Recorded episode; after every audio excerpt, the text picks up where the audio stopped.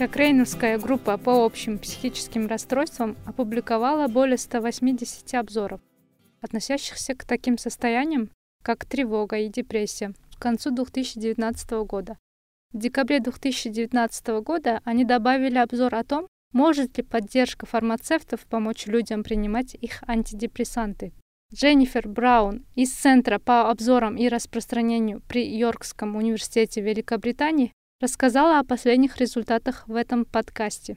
Чнара Разакова из Кокрейн Россия перевела текст подкаста на русский язык, а Чулпон Таштамбекова расскажет нам о результатах этого обзора.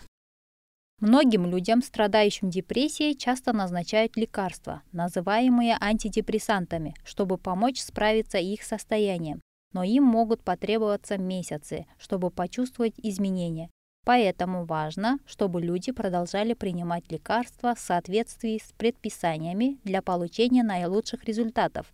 В большинстве случаев их семейный врач или врач общей практики поддерживает их в этом лечении для того, чтобы убедиться, что они принимают правильную дозу в правильное время и чтобы следить за побочными эффектами.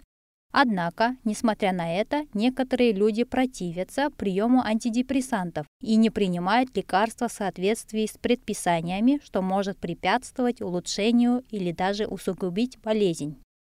Авторы изучили, улучшает ли альтернативный подход эту проблему. Авторов интересовали исходы у людей, получающих поддержку в приеме их антидепрессантов от фармацевта или аптечной команды, а не от семейного врача или другого врача первичной помощи. Этот подход успешно применяется в отношении физических состояний здоровья, таких как мониторинг артериального давления и иногда называется фармацевтическим менеджментом или управлением. Этот подход представляется многообещающим, потому что в таких странах, как Великобритания, аптеки более доступны, чем офисы врачей общей практики. Поэтому более вероятно, что у фармацевтов и их команд есть больше времени, чем у врачей общей практики, и они обладают необходимыми знаниями о различных лекарствах, которые могут быть назначены людям. Есть также некоторые свидетельства того, что люди формируют более близкие отношения со своим фармацевтом чем со своим врачом общей практики.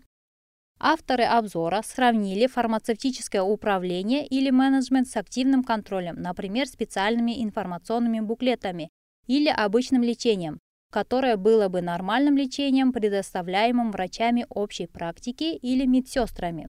Доказательства среднего качества, полученные авторами у более чем 2200 взрослых в 12 исследованиях показывают, что нет каких-либо оснований полагать, что существует разница в уменьшении симптомов депрессии между фармацевтическим управлением и обычным лечением.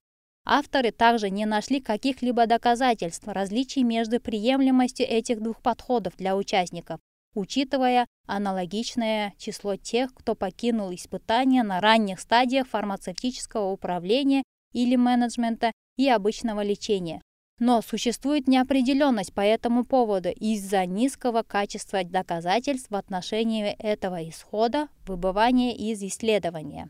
Таким образом, этот обзор не обязательно исключает более активную роль фармацевтов в лечении людей с депрессией, если дополнительная поддержка со стороны фармацевтов может сократить время, уделяемое врачами общей практики без отрицательного влияния на результаты то это имеет большое значение для экономической эффективности. Это было бы важно оценить в будущих исследованиях, поскольку авторы не исследовали это в этом обзоре. Существует также необходимость дальнейших исследований, чтобы установить, какие аспекты фармацевтического подхода делают его успешным и почему некоторые модели работают лучше, чем другие.